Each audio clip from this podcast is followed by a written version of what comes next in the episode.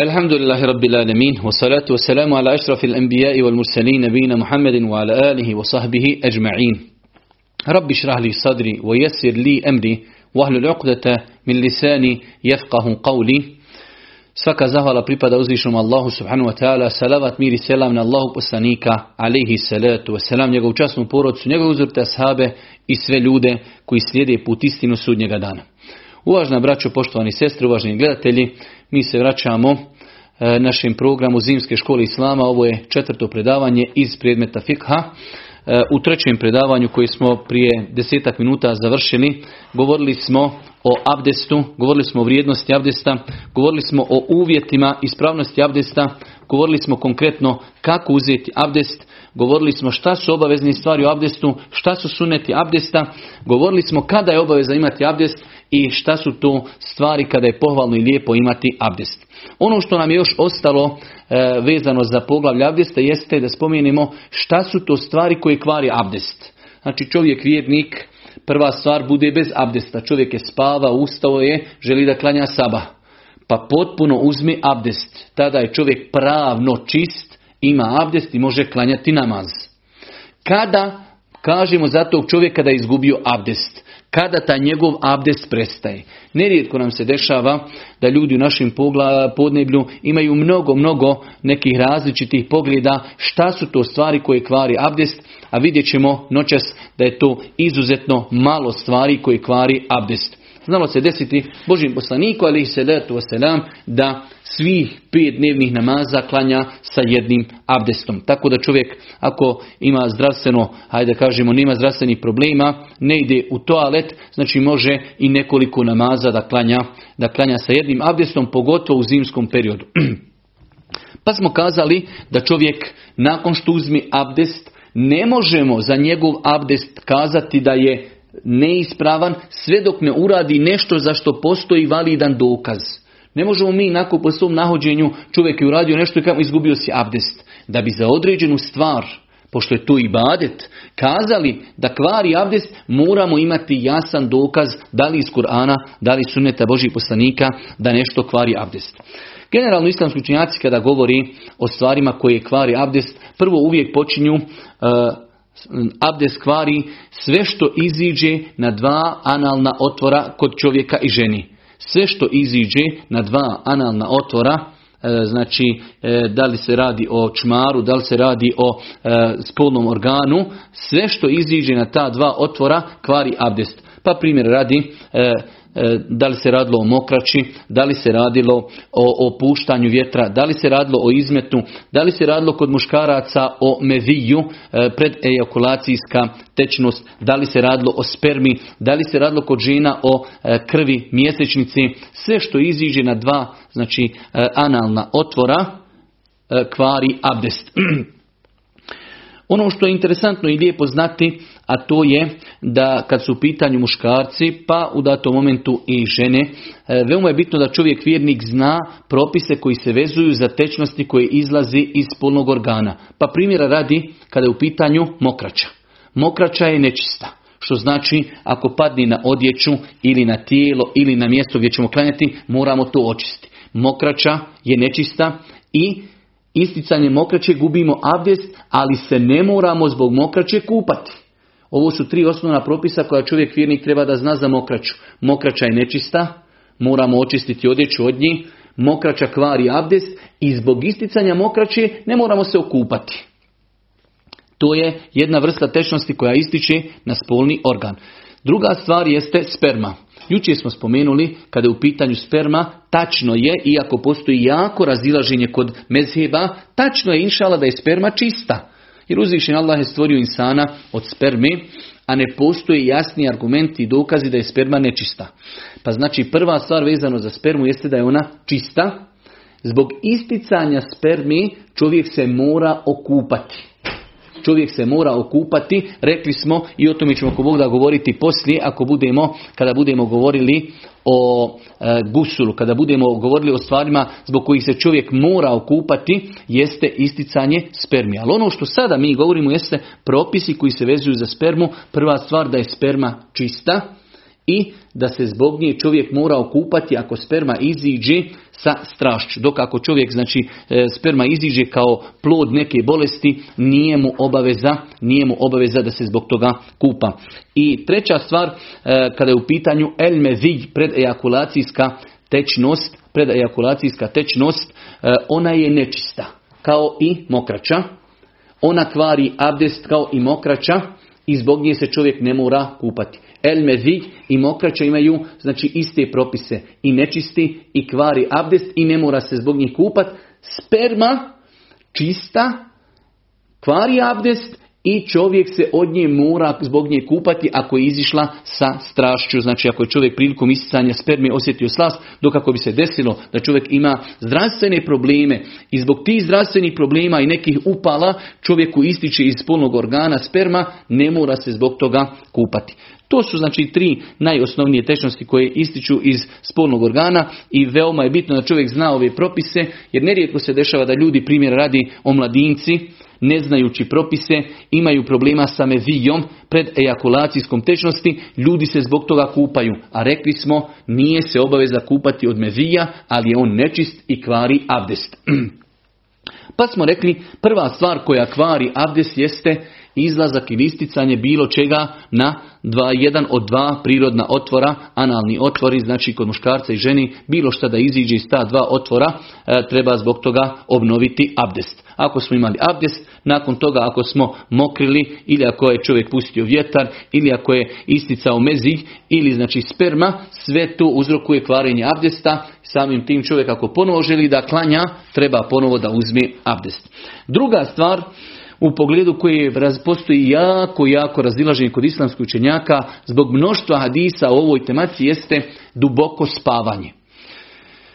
Islamski učenjaci u pogledu pitanja spavanja imaju mnogo stavova, ali je generalno inšala biznila ispravno i to je e, možda i najprioritetnije mišljenje da čovjek onog momenta kada zaspi toliko da jednostavno više ništa ne osjeti oko sebe, tada je znači njemu obaveza da, e, da promijeni abdest.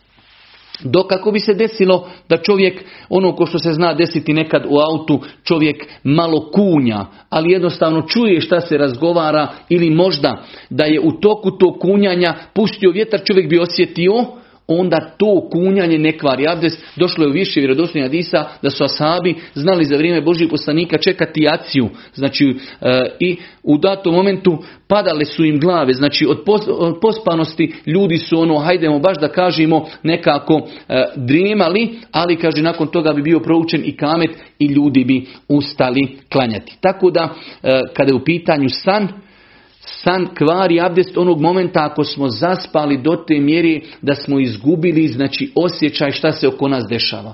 Ako smo dremuckali i ako naš san nije bio čvrst, inšala biznila e, nismo izgubili abdest. Inšala biznila nismo izgubili abdest. Allah poslanik je rekao u jednom hadisu u pogledu kojeg postoji razilaženje el ajnani vika useh femen name feljete oči su kontrola kontrola prirodnih izlaza kod čovjeka, oči su bukvalno kontrolori, kontrolori prirodnih izlaza kod čovjeka i na spolnom organu i na, na čmaru, pa čovjek znači e, sve dok oči ne zaspu, on zna da li mu je nešto isteklo i da li je izgubio abdest. Onog momenta kada oči zaspu, kaže Allah ko zaspi nek promijeni abdest. Tako da ako se čovjeku desi, znači ponavljamo, ako zaspi čvrsto i zaspi tvrdo da više ne zna je li izgubio abdest ili nije, gotovo, mi kažemo izgubio abdest. Dok ako ako čovjek dremucka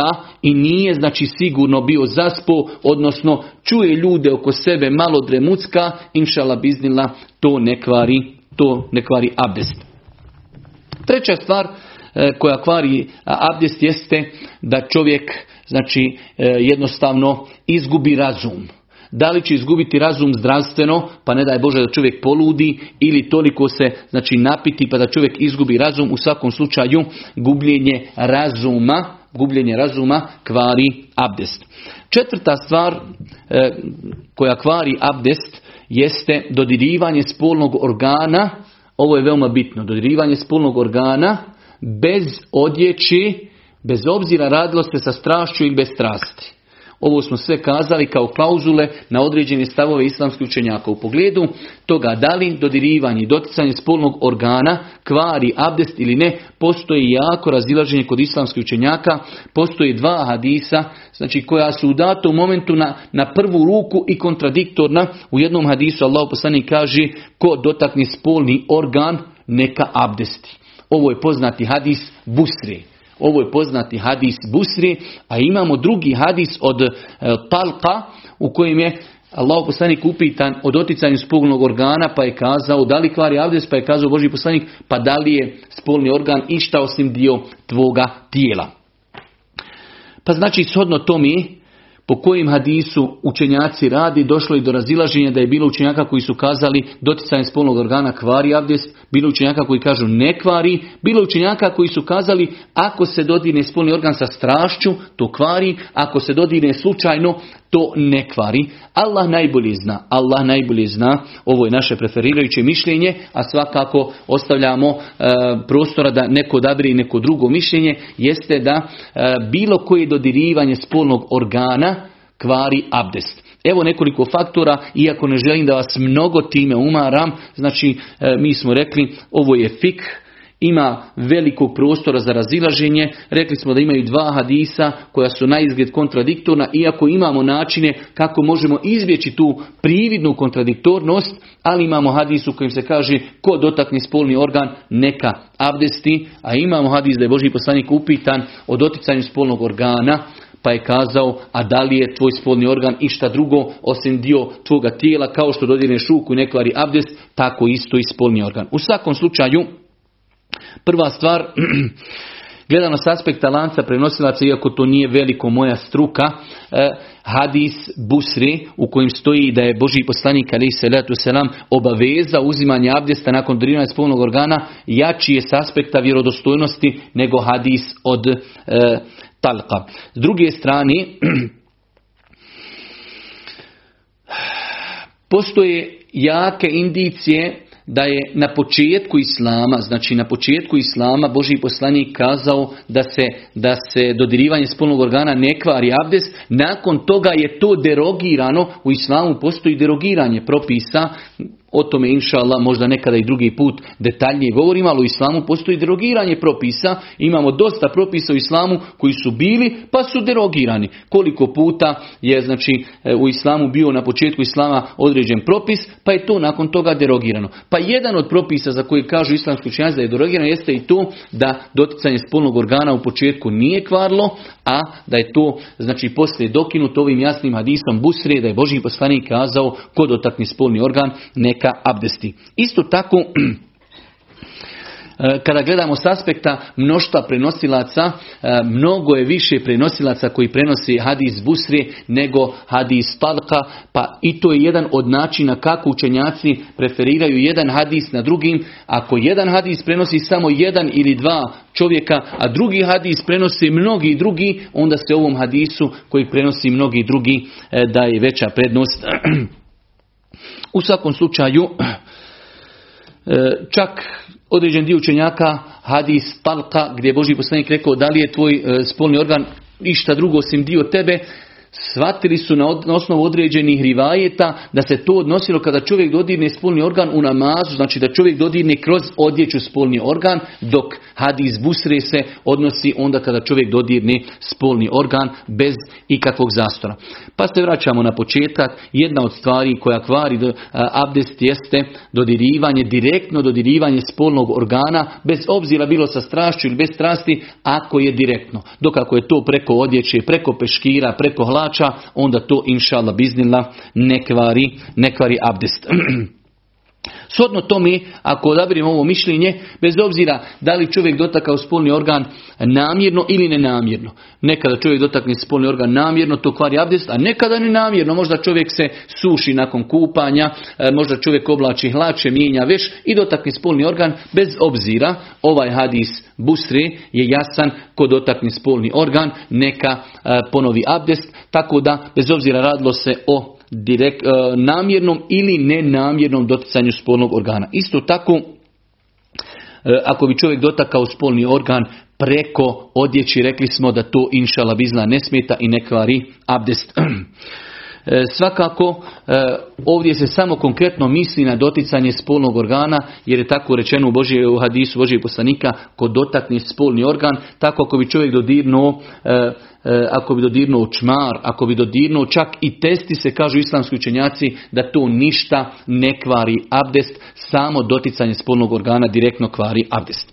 Nakon toga, svakako, moramo malo sad i kazati, evo iako poslije ćemo govoriti o gusulu, e, prilikom pojašnjenja ovih nekih pitanja jednostavno imamo neke teme koje su malo i intimne, imamo neke teme koje možda e, neki ljudi prvi put slušaju da se o njima ovako konkretno govori, ali jednostavno Islam je takva vjera koja se ne stidi govoriti o propisima, sve knjige fika e, bez ikakvog stida govori o propisima doticanja spolnog organa, da li kvari abdest ili ne. I o mnogim drugim, mnogo većim intimnim stvarima mi ne govorimo zato što želimo o tome govoriti, govorimo zato što se zato vezuju propisi, jer vidite, abdest je uvjet za ispravnost namaza, namaz je najveći ibadet, pa nam je bitno da znamo da li doticanje nekog dijela našeg tijela kvari abdest ili ne. Tako da možda neko ko sluša ovo predavanje ne pomisli kako je ovaj neki Efendija Pezić bezobrazan, kako ga nije sti takve stvari pričati. Vidimo da je Allah poslanik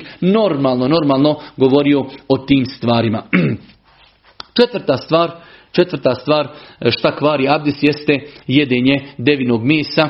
E, hvala Bogu, mi veoma rijetko jedemo devino meso, ali u svakom slučaju opet je dobro da čovjek poznaje propise. Možda neko od nas ima priliku da jede devino meso, možda neko od nas bude živio u arapskom svijetu, možda čak e, ima priliku u svojoj državi, u svojoj prodavnici da kupi devino meso. Ispravno je, postoji jako razilaženje kod islamskih učenjaka, ali imamo više vjerodostojne hadisa da su Božih poslanika pitali Allahu poslaniče, hoćemo li abdestiti od mesa koje je konzumirano od mravčeta, pa je rekao ne morate, a kada su ga pitali hoćemo li abdestiti nakon konzumiranja e, devinog mesa, rekao je da. Znam da velik broj ljudi onda postavlja pitanja šta je razlika između ovog mesa i onog mesa. Generalno je pravilo, braćo moja draga i cijeni sestre, uzmite sebi to pravilo. Kada Allahu poslanik nešto rekne i to se potvrdi vjerodostojnim hadisima, ne treba se mnogo umarati, a što je to tako, a što nije ovakvo. Znači mnogo puta ja evo e, sam iskušan tim internetom i Facebookom i veoma često ljudi postavljaju pitanje a zašto je neki propis tako? Nama je bitno da je taj propis potvrđen. Nakon toga što je propis potvrđen, mi ne treba mnogo da se umaramo jer je to vjera. To je propisao sveznajući Allah koji svojim robovima samo želi hajr i dobro. Allahu poslanik ne govori po hiru svome. Pa je na nama samo da istražimo da li je nešto potvrđeno ili ne. Ali ako je nešto potvrđeno, nema više potrebe da se čovjek umara, a zašto? Zašto čovjek jednim putem odlazi na Bajram, a drugim se vraća? Zašto je Akšam tri na rekiata, a Jacija četiri, a Sabah dva? Zato što je tako. Pa se moramo naučiti tome i mnogo, mnogo dilema ćemo u životu znači isključiti svoje glavi, a zašto ovu, a zašto onu. Imali smo jedno poznato raspravljanje i danas dan u mene Facebook gori kada sam ja objavio da se ne smije jesti e, magareće meso i da je mlijeko njegovo nečisto i samim tim da se ne može konzumirati. Pa vam onda dođu ljudi, a ja sam čitao na internetu da je to zdravo, pa zašto ne može, pa otkud vam to, pa to mi prvi put čujemo i tako dalje, kao da mi, ljudi koji pišemo o vjeri, ne znamo šta ćemo napisati, onda tako nam nešto dođe, hajde lupi nešto. Sve to ima svoju podlogu u knjigama fika, ali da ne bi ljude umarali, jednostavno mi nekada napišemo kratak post da bi se ljudi okoristili. Pa i ovdje u ovom slučaju, znači jedenje devinog mesa, Allah najbolje zna potvrđeno vjerodostojnim hadisima da kvari abdest. Mi, hvala Allahu, i rijetko ga jedemo, a iako se desi da jedemo devino meso, onda treba da znamo da nakon toga treba da promijenimo abdest. Šta je mudrost toga uzvišeni Allah subhanahu wa ta'ala najbolje zna, nama je bitno da su vjerodostojni hadisi potvrdili da meso, konzumiranje devinog mesa kvari abdest i završena stvar. Nakon toga imamo nekoliko stvari koje su veoma bitne e, da ih spomenemo zato što u pogledu tih pitanja postoji razilaženje kod učenjaka kako sutra kada bi to čuli kod nekoga da znamo da, da može neko zastupati stav da to kvari abdest. Ovo što smo mi spomenuli to su četiri stvari koje kvari abdest inšala po preferirajućem mišljenju sve što izlaži e, znači e, na jedan od dva prirodna otvora kod čovjeka i kod ženi. Druga stvar jeste doticanje spolnog organa bez doticanje spolnog organa bez odjeće, bez obzira radilo se znači sa strašću ili bez strasti, e, gubljenje svijesti, duboko spavanje u kojem čovjek izgubi znači osjećaj šta se oko njega dešava i peta stvar jedenje devinog misa. To je znači pet stvari e, za koje postoje jasni argumenti da kvari abdest. Imamo još nekoliko stvari u pogledu koji islamski učenjaci imaju razilaženje, ali opet ne mnogo, možda tri ili četiri stvari, generalno sve se to može staviti u deset stvari. Ali mi imamo u našem podneblju desetine stvari za koje ljudi kažu da kvari abdest, ali ne postoji za to validan dokaz. Pa u pogledu doticanja e, ženskog tijela, postoji jako razilaženje da li, da li to kvari abdest. Tačno je inšala da doticanje žene bez obzira bila to naša supruga ili naša majka ili naša čirka ili ne daj Bože neka žena koja nam uopšte nije halal, da mi nju dotaknemo, to je haram, definitivno. Ali to ne kvari abdest. Tako da bilo je učenjaka koji su smatrali da bilo koje doticanje ženi rukom kvari abdest, ali inšala tačno imamo vjerodostojne hadise da Allah poslanik znao je klanjati namaz pa u namazu a Iša je znala klanjati, e, ležati ispred Božijeg poslanika, ali se letu selam, pošto je njihova kuća bila tolika da kada Allah poslanik klanja, a Iša bi ležala ispred njega, nije imala gdje drugu da legne, pa bi Allah poslanik kada bi otišao na ruku, trebao da učini seždu, dotake obja Išu, da ona povuče noge, da on može da učini seždu, pa kada bi on se vratio ponovo da stoji u namazu, ona bi opet pružila noge. Tako da znači, postoje mnogi drugi argumenti koji jasno ukazuju inšala da doticanje ženskog tijela ne kvari abdest, ali da sutra vidite nekog da zastupa stav da doticanje ženskog tijela kvari abdest, to je inšala njegov odabir. Isto tako jedno jako razilaženje, mnogo jako razilaženje jeste isticanje krvi iz rane. Isticanje krvi iz rane, jučer smo kazali da je tačno mišljenje da isticanje krvi iz rane, da krv nije nečista. To je jučerašnji ders, današnji je ders isticanje krvi iz ranije ne kvari abdest. Velika, velika većina islamskih učenjaka smatrala da isticanje isticanje krvi iz ranije kvari abdest, ali mi se vraćamo na onaj temelj. A taj temelj je, rekli smo, kada e, uzmemo abdest potpuno, ispravno, ne možemo za neku stvar kazati da kvari abdest osim ako imamo jasan dokaz. Ne postoji jasni i vjerodostojni argumenti. Ovo je veoma bitno. Dokaz mora biti vjerodostojan i mora biti jasan. Nekada je dokaz jasan, ali nije vjerodostojan. A nekada je vjerodostojan, ali nije jasan. Indirektno ukazuje. Pa da bi neku stvar smatrali da kvari abdest, mora biti vjerodostojan dokaz i jasan. U pogledu isticanja krvi ne postoje jasni i ne postoje vjerodostojni argumenti. Mi dopuštamo drugim ljudima da, smatraju da isticanje krvi e, zauzmu stav da to kvari abdest, ali znači iščitavajući ovu tematiku ja smatram da isticanje krvi iz rane ne kvari abdest, Rekli smo juče koliko je bitaka bilo i Bedr i Uhud i Hunein i Ahzab gdje su muslimani se znači borili sa, sa nevjernicima, njihove rane su krvarile i nikada nećete naći da je Boži poslanik kazao pazite sada, sada kada ste ranjeni vaša krv koja ističe je nečista i morate paziti da vam to gubi abdest. Pa ne postoji vjerodostojni argumenti iako situacija je iziskivala tolike bitke, tolike borbe i ni jedan hadis koji jasno ukazuje na to. I zadnja stvar, e, u pogledu čega postoji jako razilaženje da li kvari abdest, a to je ako čovjek povrati, da li to kvari abdest. Jučer smo kazali, iako te dvije stvari ne treba vezivati, čovjek kada povrati, ona tečnost koju povrati po islamu nije nečista. Druga je stvar higijena. Higijenično je da mi to uklonimo sa svoga tijela kao što je higijenično da uklonimo e, izmet E, životinje čije meso je jestivo. To je higijenično, ali govorimo da li je to s aspekta islamo čisto ili nečisto, pa znači rekli smo e, tečnost koju čovjek povrati nije nečista i s druge strane ne postoji vjerodostojan hadis da je Boži poslanik naredio uzimanje abdesta nakon povraćanja. Ima hadis da je Boži poslanik nakon, abdest, nakon povraćanja abdestio.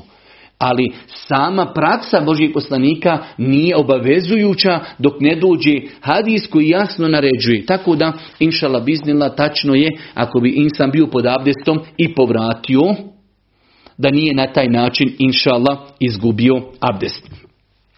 E, veoma je bitno na kraju ovog druženja, odnosno na kraju ovog e, poglavlja da us, e, ponovo se vratimo u našem pravilu, a to je el klinu la je zulu bišek, to je jedno veliko islamsko pravilo, sumnja ne potiskuju ubjeđenje. Znači mi kada uzmemo abdest na ispravan način, mi ne možemo kazati da smo izgubili abdest sve dok ne imamo neki dokaz sigurno da smo izgubili abdest. U praktičnom životu, primjera radi, čovjek je krenuo na podni namaz i abdestio je, potpuno abdestio, otišao je e, u džamiju, vratio je se, u dva sata treba da ide na ikindiju. I on počinje razmišljati, počinje razmišljati da li je izgubio abdest i ne može da se sjeti da je izgubio abdest. To je praktično veoma bitno. Da li će takav čovjek ponovo abdestiti ili neće? Nema potrebe. Znači, sumnja ne potiskuje ubeđenje. On je ubijeđen da je u 12 sati abdestio. I onda je pokušao da se sjeti da li je izgubio nekad abdest, da li je išao u WC, da li je pustio vjetar, da li je jeo devino meso, da li je spavao. Ništa se ne može sjetiti. Znači sumnja da li je izgubio abdest, mi kažemo sve dok sumnjaš da si izgubio abdest, ti si pod abdestom. To je u situaciji kada? Kada je siguran da kada je krenuo na podne da je uzeo abdest. Znači ponovo ponavljamo ovu situaciju, čovjek je krenuo u džamiju na podne. 15 do 12 je otišao u kupatilu i abdestio. Vratio se i džamije, u kući je nešto sjedio, pisao, radio, u dva sata želi da klanja ikindiju. I kaže da li imam abdest ili nemam. Pa razmisli i jednostavno ne može da se sjeti da uradio neku stvar koja kvari abdest, onda kažemo ti imaš abdest. Imamo drugu situaciju obrnutu, a to je da čovjek sumnja da li je uzeo abdest. Čovjek jednostavno izgubio je abdest sigurno i nakon toga kaže sumnjam ko da sam išao, ko da nisam išao. Znam da sam sigurno išao na podni namaz i vratio sam se i izgubio sam abdest. Sigurno. Išao sam u WC. Ali sumnjam da li sam ja uzeo abdest. Ovo je sad druga situacija. Sada imamo negativno. On sigurno zna da je izgubio abdest, a sumnja da li ga je uzeo, mi opet kažemo, sumnja ne potiskuje ubjeđenje. U ovom slučaju ubjeđenje je da nema abdesta. U prvom slučaju je bilo ubjeđenje imam abdest. A sumnjam da sam ga izgubio i mi kažemo imaš abdest. U ovom drugom slučaju, kaže u mene je osnova da nemam abdesta. Sumnjam da li sam ga uzeo, mi mu kažemo tebi je obaveza moraš ponoviti abdest. Da se ne bi samo zapetljali, još jednom ponavljamo. Različite su nam osnove. Imamo situaciju kada čovjek kreće u džamiju na podne i abdestio je. Vratio je se iz džamije, sjedio je u kući do ikindije. Ne može se sjetiti da li je izgubio abdest, sumnja. Mi mu kažemo ti si pod abdestom. I ne trebaš obnavljati abdest. Imamo drugu situaciju. Čovjek je bio u džamiji, došao je kući i zna da je otišao u WC. Obavio je fiziološku potrebu i zna sigurno da je izgubio. To je njegov jeklin i ubjeđenje. Nemam abdesta. Ali kažem, ko da sam otišao abdestit? Sumnja. Mi mu kažemo tebi obaveza da abdestiš. Zašto? Jer imaš ubjeđenje da si izgubio abdest sve dok ne budeš siguran da si uzeo abdest, znači ti si na toj platformi da si izgubio abdest. Tako da se duboko inšala nadam da smo razumjeli ova dva praktična primjera kada sumnja ne potiskuju ubjeđenje. U jednoj situaciji smo imali ubjeđenje da smo abdestili, pa to nismo pomjerili, znači zbog sumnje, a u drugoj situaciji smo bili sigurni da smo izgubili abdest, ali sumnjamo da li smo uzeli abdest, tada smo rekli da čovjek mora ponoviti abdest. Nakon što smo završili sa poglavljem abdesta, inšala, to su osnovni propisi koji bi trebao da poznaje vjernik koji se vezuju za abdest, a mnogo, mnogo drugih pitanja vezuje se za abdest. Prelazimo na nešto što islamski učenjaci uvijek obrađuju u ovom e, poglavlju, to je potiranje po mestvama. Potiranje po mestvama, inšala, to je zadnje poglavlje koje ćemo večeras ako Bog da pokušati obraditi u preostalih 15 minuta. Prva stvar, rekli smo na početku, e, uvijek kazujemo argumente koji ukazuju na propisanost potiranja po mestvama u islamu. Konsenzus islamskih učenjaka je da je dopušteno potirati po mestvama. Kur'an potvrđuje da je dozvoljeno potirati po mestvama i hadisi Allahu poslanika, mnogi hadisi potvrđuju da je Boži poslanik ali se letu selam i potirao po mestvama i posticao ashabe da potiraju po mestvama. I definitivno jedna od najljepših olakšica u islamu jeste potiranje po mestvama ili po čarapama, a to znaju oni koji to praktikuju i koji žive. Čovjek koji ide na posao u školi pa treba, znači, abdestiti sve lako osim noge. Ali čovjek kada krene od kuće abdesti, obuče čarape i kada dođe do pranja nogu, samo skvasi ruke, otrese ruke i samo potari dole po svojim stopalima od vrhova prstiju do članaka i na taj način njegov abdest je potpun. Pa je to jedna od najljepših olakšica za one koji znaju tu olakšicu i koji prakticiraju. Čovjek kada putuje, pa negdje na benzinskoj pumpi treba da abdesti ili čovjek na poslu ili čovjek u i tako dalje, čovjek negdje na aerodromu, mnogo je lijepa olakšica potiranje po mestvama koji su od koži ili potiranje po čarapama. Pa smo rekli da je potiranje po mestvama propisano i Koranom i sunnetom i konsenzusom islamskih učenjaka. Definitivno, nedavno mi se desilo da me jedna osoba nako malo prozvala na internetu, a to je kao gospodine Peziću 24 sata neko da ne skida čarape, koliko je to higijenično i tako dalje. Braćo moja draga i cijeni sestre, nama je bitno da naučimo propis. Definitivno ako čovjek ne skini čarape 24 sata to nije nešto plaho sporno. Čovjek može biti higijeničan pa da mijenja non stop čarape, ali čovjek da ne skini 24 sata čarape to nije nešto katastrofalno, a to nam može biti velika olakšica. Nismo rekli da ne skine mjesec dana ili 15 dana, već znači radi se o olakšici, a ne moramo ni koristiti cijelu olakšicu, možemo i koristiti pola dana. Tako da e, olakšica potiranja po mestvama i čarapama nema nikakve veze sa higijenom. Nema, ima ljudi koji možda e, promijenit će danas pet puta čarape, pa opet im se možda čuju noge, a ima ljudi koji e, možda čarape neće skinuti 24 sata, ali nema sa tim problema. Kada je u pitanju ova olakšica, ona njim propisu islamu da je ona dopuštena. Ko hoće da prakticira, nek prakticira, ko hoće da pere noge, nek pere noge. Iako kažu islamski učenjaci, čovjek kada abdesti može biti u dvije situacije. Ili su mu noge gole, znači skinuti s čarapi, ili ima čarape koje obukao na abdesne noge. Ako su mu noge gole, svakako da će ih oprati. Ali ako ima na nogama čarape, a obuku ih je na abdesne noge, bolje mu je onda da potiri. Ali ako čovjek ne želi da potire, želi da skine čarape, želi da malo opere noge, znači olakšica potiranje po mestvama je dobrovoljna. Ko hoće da je koristi bujrum, ko neće, ne mora. To je veoma bitno na početku da zapamtimo. Rekli smo da je ispravno mišljenje i nema inšala nikakvih problema da čovjek u današnje vrijeme potiri i po čarapama, iako većina islamskih učenjaka u poglavlju ovom govori o mestvama, a mestve su bukvalno čarapi od koži. Ali razlog zbog čega je dozvoljeno potirati po mestvama i po čarapama je isti jer je po mjestvama dozvoljeno potirati zato što je čovjeku komplicirano skinuti obuti. Isto i tako i sa čarapama, čovjek kada je negdje na aerodromu, čovjek kada je u avionu, čovjek kada je putuje negdje, kada je na poslu, kada je u kancelariji, mnogo mu je lakše oprati svaki dio tijela osim noge. Pa je propisano islamu ako čovjek nosi kožne mestve ili nosi obične čarape da po njima potire prilikom uzimanja abdesta uz uvjete koji ćemo ako Bog da sada spomenuti. Prva stvar, koliko čovjek može potirati po mestvama. Prva stvar je koliko čovjek može potirati po mestvama.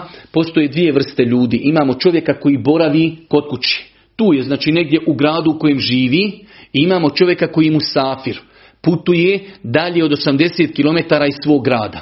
Imamo čovjeka koji stanuje znači u svom gradu i tu se negdje vrti blizu grada, imamo čovjeka koji je musafir, a inšala doće nam poglavlje e, musafira, spaljanje i kraće namaza poslije. Ali nam je sada bitno da znamo da se ljudi dijele u dvije kategorije, ljudi koji borave u mjestu boravka i ljudi musafiri koji putuju više od 80 km.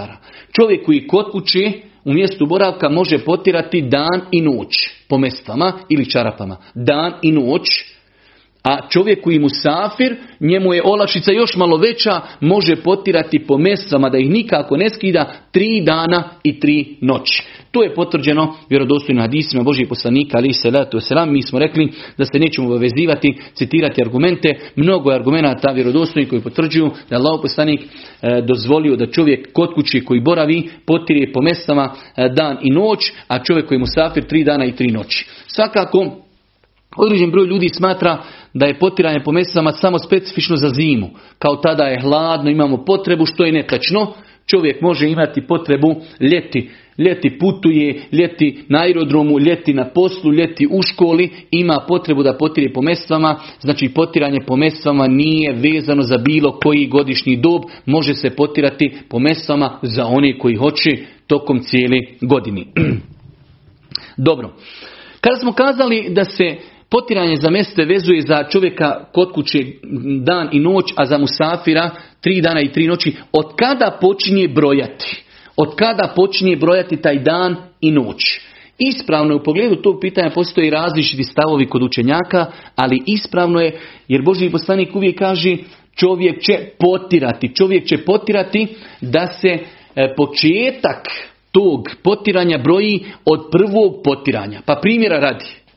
Čovjek je ustao u šest sati u današnjem vremenu i abdestio je i obukao čarape na abdesne noge, dok ima još abdest. I klanjao je saba. Otišao je, legao je, spavao i u 11 sati hoće da ide na posao i abdesti. I prvi put, jer su mu čarapi na nogama, spavaju u čarapama, nakon sabaha, on u 11 sati potire po, znači abdestuje sve i ostale su još samo noge. Kada dođe do nogu, vlažnim rukama, ne moraju biti mnogo mokre ruke, vlažnim rukama, samo od vrhova prstiju povuče do članaka i time je potpun njegov abdest. Ako je znači abdestio u 11 sati, sutra do 11 sati on sve, svaki abdest kad bude ponovo abdestio može potirati do 11 sati. Nadam se inšala da smo shvatili. Znači početak brojanja potiranja počinje od prvog potiranja. Pa primjer radi čovjek je rekli smo klanjao saba, obukao čiste čarape i malo legao spavati. Kada je krenuo negdje na posao u čaršiju, u 10 sati je abdestio. Abdestio je sve kada je došao do nogu, pošto je čarape obukao dok je imao abdest, dolazi samo vlažnim rukama potari od vrhova prstiju do članaka i na, ti, na taj način upotpunju svoj abdest. Ako je u 10 sati abdestio, sutra do 10 sati zajutra on ima pravo, kada bi abdestio stotinu puta, on ima pravo da potire po mesama ili čarapama i da ih ne skida prilikom abdesta i rekli smo da je to za ljude koji su radi u školama, radi znači e, putuju mnogo, ovo je jedna velika olakšica. Dobro. Uvjeti da bi mogli potirati po mestvama. Prva stvar, rekli smo i to već citiramo, vjerodostojno disi Božih poslanika potvrđuju da se može potirati po mestvama i po čarapama ako smo ih obukli na abdesne noge. Šta znači abdesne noge? Ne mora to biti odmah minut ili dva ili pet nakon abdesta. Bitno je da abdestimo i oprali smo noge. I da čarape koje obučemo ili mestve, da ih obučemo prije nego izgubimo abdest. Može biti da obučemo čarape mjese nakon sat vremena nakon abdesta, ali smo još pod abdestom. Ovo je veoma bitno, velik broj ljudi to ne zna. Da bi potirali po mestama, moraju mestve i čarapi biti obučeni na abdesne noge. Ali ne mora biti bukvalno abdest i odmah obuka u čarape. Bitno mi je da sam pod abdestom, makar to bilo i pola sata nakon abdesta ili sat vremena, bitno mi je da sam pod abdestom i kada obučem čarape, sljedeći put kada budem abdestio i kada dođem do pranja nogu, ne moram skidati čarape, ja mogu samo vlažnim rukama potrati po čarapama i moj abdest je inšala biznila validan. Pa je prvi uvjet da smo obukli ili mestve i čarape u periodu dok smo bili pod tim prvim abdestom. Druga stvar, da bude u vremenu Rekli smo kod kući možemo potirati dan i noć, na putu tri dana i tri noći. Pa ako smo prvi e, dan potirali e, u 10 sati, sutra do 10. Već u 11 više ne možemo. Znači mora biti u vremenu u kojem nam je Islam to dozvolio. Ako smo kod kući dan i noć, ako smo na putu tri dana i tri noći. Ako na putu prođe tri dana i tri noći, moramo skinuti e, mestve ili čarape, abdestiti i ponovo ih obući. Treći uvjet jeste da su mestve ili naši čarapi da su čisti. Misli se čisti da su čistog od čistog materijala. Pa primjer radi, mestve mogu biti od svinske koži. Pa se po njima ne može potirati jer je to nečisto. Mora da bude od uštavljene čiste koži. Isto tako da su čiste da nema na njima nečistoći. Da nema na njima nečistoći iako e, u datom momentu čovjek bi mogao potrati da mu abdest bude e, validan, ali neće moći tako klanjati. Ali je generalno pravilo da mestve moraju biti napravljene ili čarapi od nečega što u islamu čisto i halal. Pa ako bi se napravilo od koži koja nije uštavljena od lešini ili ako bi se napravilo od svin, svinske koži, nije dozvoljeno potirati po tim mestvama. Isto tako, e, velik broj učenjaka je uvjetovo da mestve ili čarapi moraju biti preko, preko članaka jer kao noga kad se pere, pere se do iznad članaka, dotle treba da budu i čarape i mestve. Ako čovjek može ispoštovati ovaj uvjet, zato što ga uvjetuje većina učenjaka, bolje je. Ja sam lično stava iščitavao sam ovo pitanje više puta, ne postoji jasan argument da mestve i čarapi moraju biti do iznad članaka. Ali event, svakako da je bolji. Ako čovjek može da ima mestve ili čarape iznad članaka, bolji. Ali ako bi čarap bio do članaka, znači ili malo ispod članaka i čovjek ima potrebu da, da potire, ja bi inšala smatrao to dopuštenim i dozvoljenim. Isto tako e, vezano za pokrivanje noge mestvama, postavlja se pitanje ako bi čarapi ozdol bili malo prokinuti ili mestva negdje puknuta, da li se po takvim mestvama može potirati? E, islamski učenjaci su o tome mnogo, mnogo govorili, ali je tačno ako su čarapi malo napukli od nosanja ili mestve malo napukle, da se po njima može potirati iz razloga a sahabi Božijeg poslanika, oni su u mestvama hodali, oni nisu imali drugi cipela, druge obući. Mi danas oblačimo mestve u cipele. Oni su u mestvama hodali i nelogično je da čovjek hoda u mestvama i da te mestve njegove negdje ne puknu. Allah poslanik im je općenito dozvolio potiranje po mestvama. Tako da, znači čarap, da li zbog nošenja, da li zato što je loše kvaliteta, ako negdje pukne, inšala biznila, ako to nije neka ogromna rupa, znači može se po tim mestvama i čarapama potirati.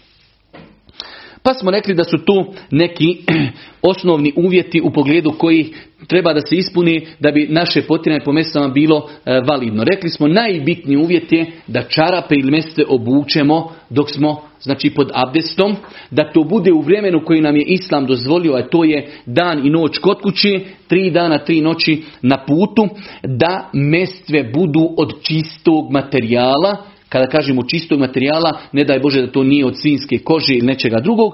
I rekli smo velik broj učenjaka je smatrao da mestve i čarapi moraju prekriti članke, cijelu, znači stopalo, ali taj uvjet nema jake argumente.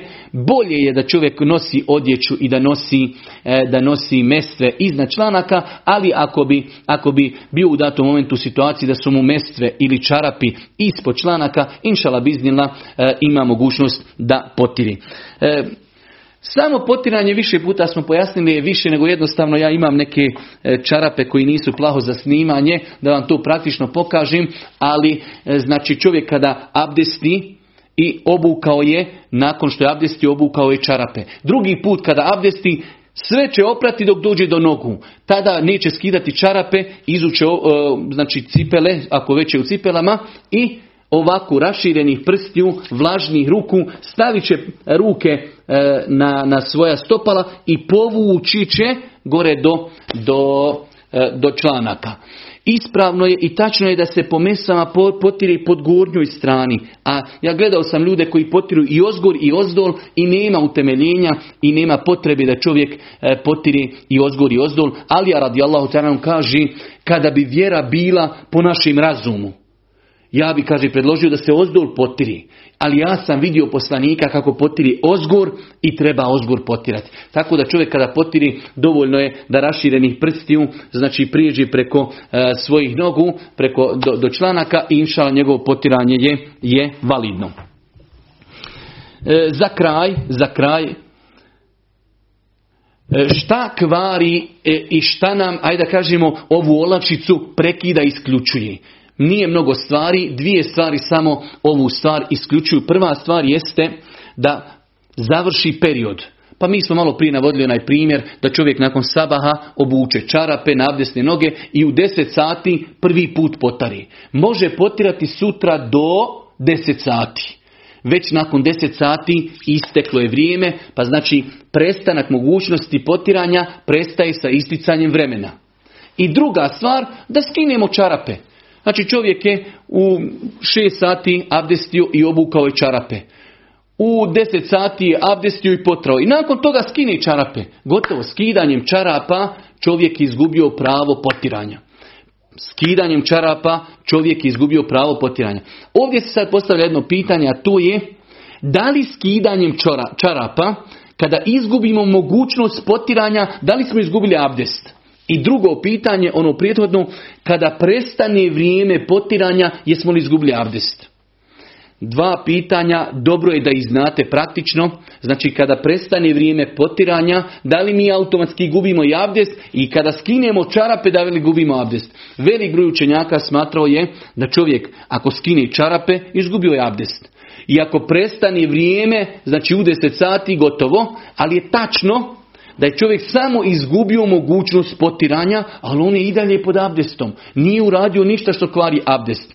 Tako da, ako se desi da smo počeli u 10 sati potirati po mestvama i sutra u 10 sati nam prestaje mogućnost potiranja, ali smo mi i dalje pod abdestom. Sve dok ne uradimo nešto što kvari abdest od onih pet stvari koje smo spomenuli. Ili mi smo potirali jednom, dva put i nakon toga skinemo čarape. Ok, više ne možemo potirati. Ali ja nisam ništa uradio što kvari abdest. Pa je veoma bitno da znamo ova dva pitanja. Ona nam, sa njima nam prestaje mogućnost potiranja. Ali mi i dalje ostajemo, mi i dalje ostajemo pod abdestom. Za kraj i zaista time ćemo završiti, kažu islamski učenjaci da isti propis se odnosi i na obuću. Nerijetko nam se dešava da nas braća i sestre pitaju za obuću ako čovjek znači obukao abdestio je i obukao je čarape i nakon toga obukao je i, i e, cipele, dali ili gojzerice neke i otišao je na put, otišao je na posao. Da li sutra kada negdje abdesti na aerodromu može po tim cipelama potrati, potrati tačno je inšala biznila mišljenje ako je čovjek te cipele, tu obuću koja je duboka kao neke duboke gojzerice, ako ih je obukao na, e, u periodu dok je imao prvi abdest, inšala biznila nema nikakve smetnje da potiri. Znači jedno od praktičnih pitanja jeste da čovjek abdestio je, obukao je čarape i na čarape obukao duboke cipele i negdje je na poslu, negdje je na putu, e, jednostavno teško mu je odvezivati cipele da bi potrao po čarapama, može li potrati po obući? Inšala može jer u osnovi islam cilja olakšicu, a ovaj slučaj definitivno je velika olakšica da čovjek ne mora skidati obuću, pogotovo ako je negdje čovjek u školi, negdje na poslu, negdje na putovanju, mnogo mu je olakšano kada potari po svojim cipelama. U svakom slučaju, braćuma, draga i cijene sestre, u ovom evo drugom predavanju obradili smo dvije veoma, veoma bitne cjeline u islamu. Obradili smo stvari koje kvari abdest, i obradili smo stvari vezane za potiranje po mestvama. E, u, potira, u poglavlju potiranja po mestvama obradili smo nekoliko bitnih stvari koje bi trebao da poznaje svaki.